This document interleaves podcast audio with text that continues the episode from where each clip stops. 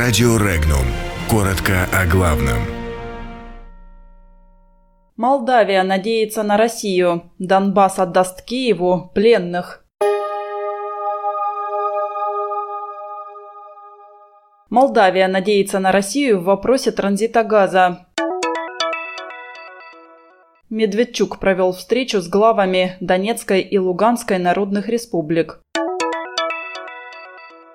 Мэр Нью-Йорка считает Москву угрозой для США. Инвалидам разрешили бесплатную парковку по России. В столице Туниса два взрыва.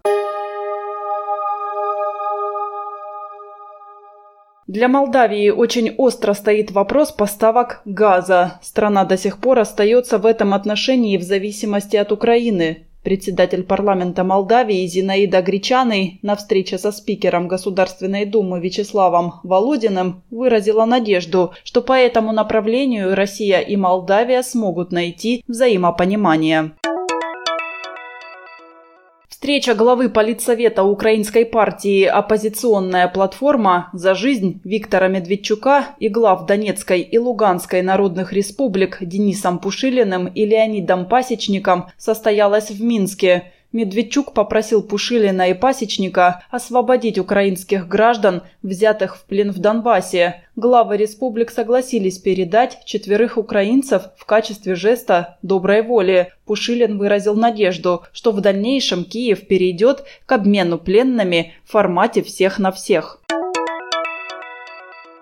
Россия является для США главной геополитической угрозой, так как пытается подорвать демократию. Об этом заявил мэр Нью-Йорка Билл де Блазио на теледебатах политиков-демократов, претендующих на выдвижение в президенты. Ведущий попросил каждого из десяти участников назвать основную угрозу для США на текущий момент. Никто из них, кроме де Блазио, не упомянул Москву.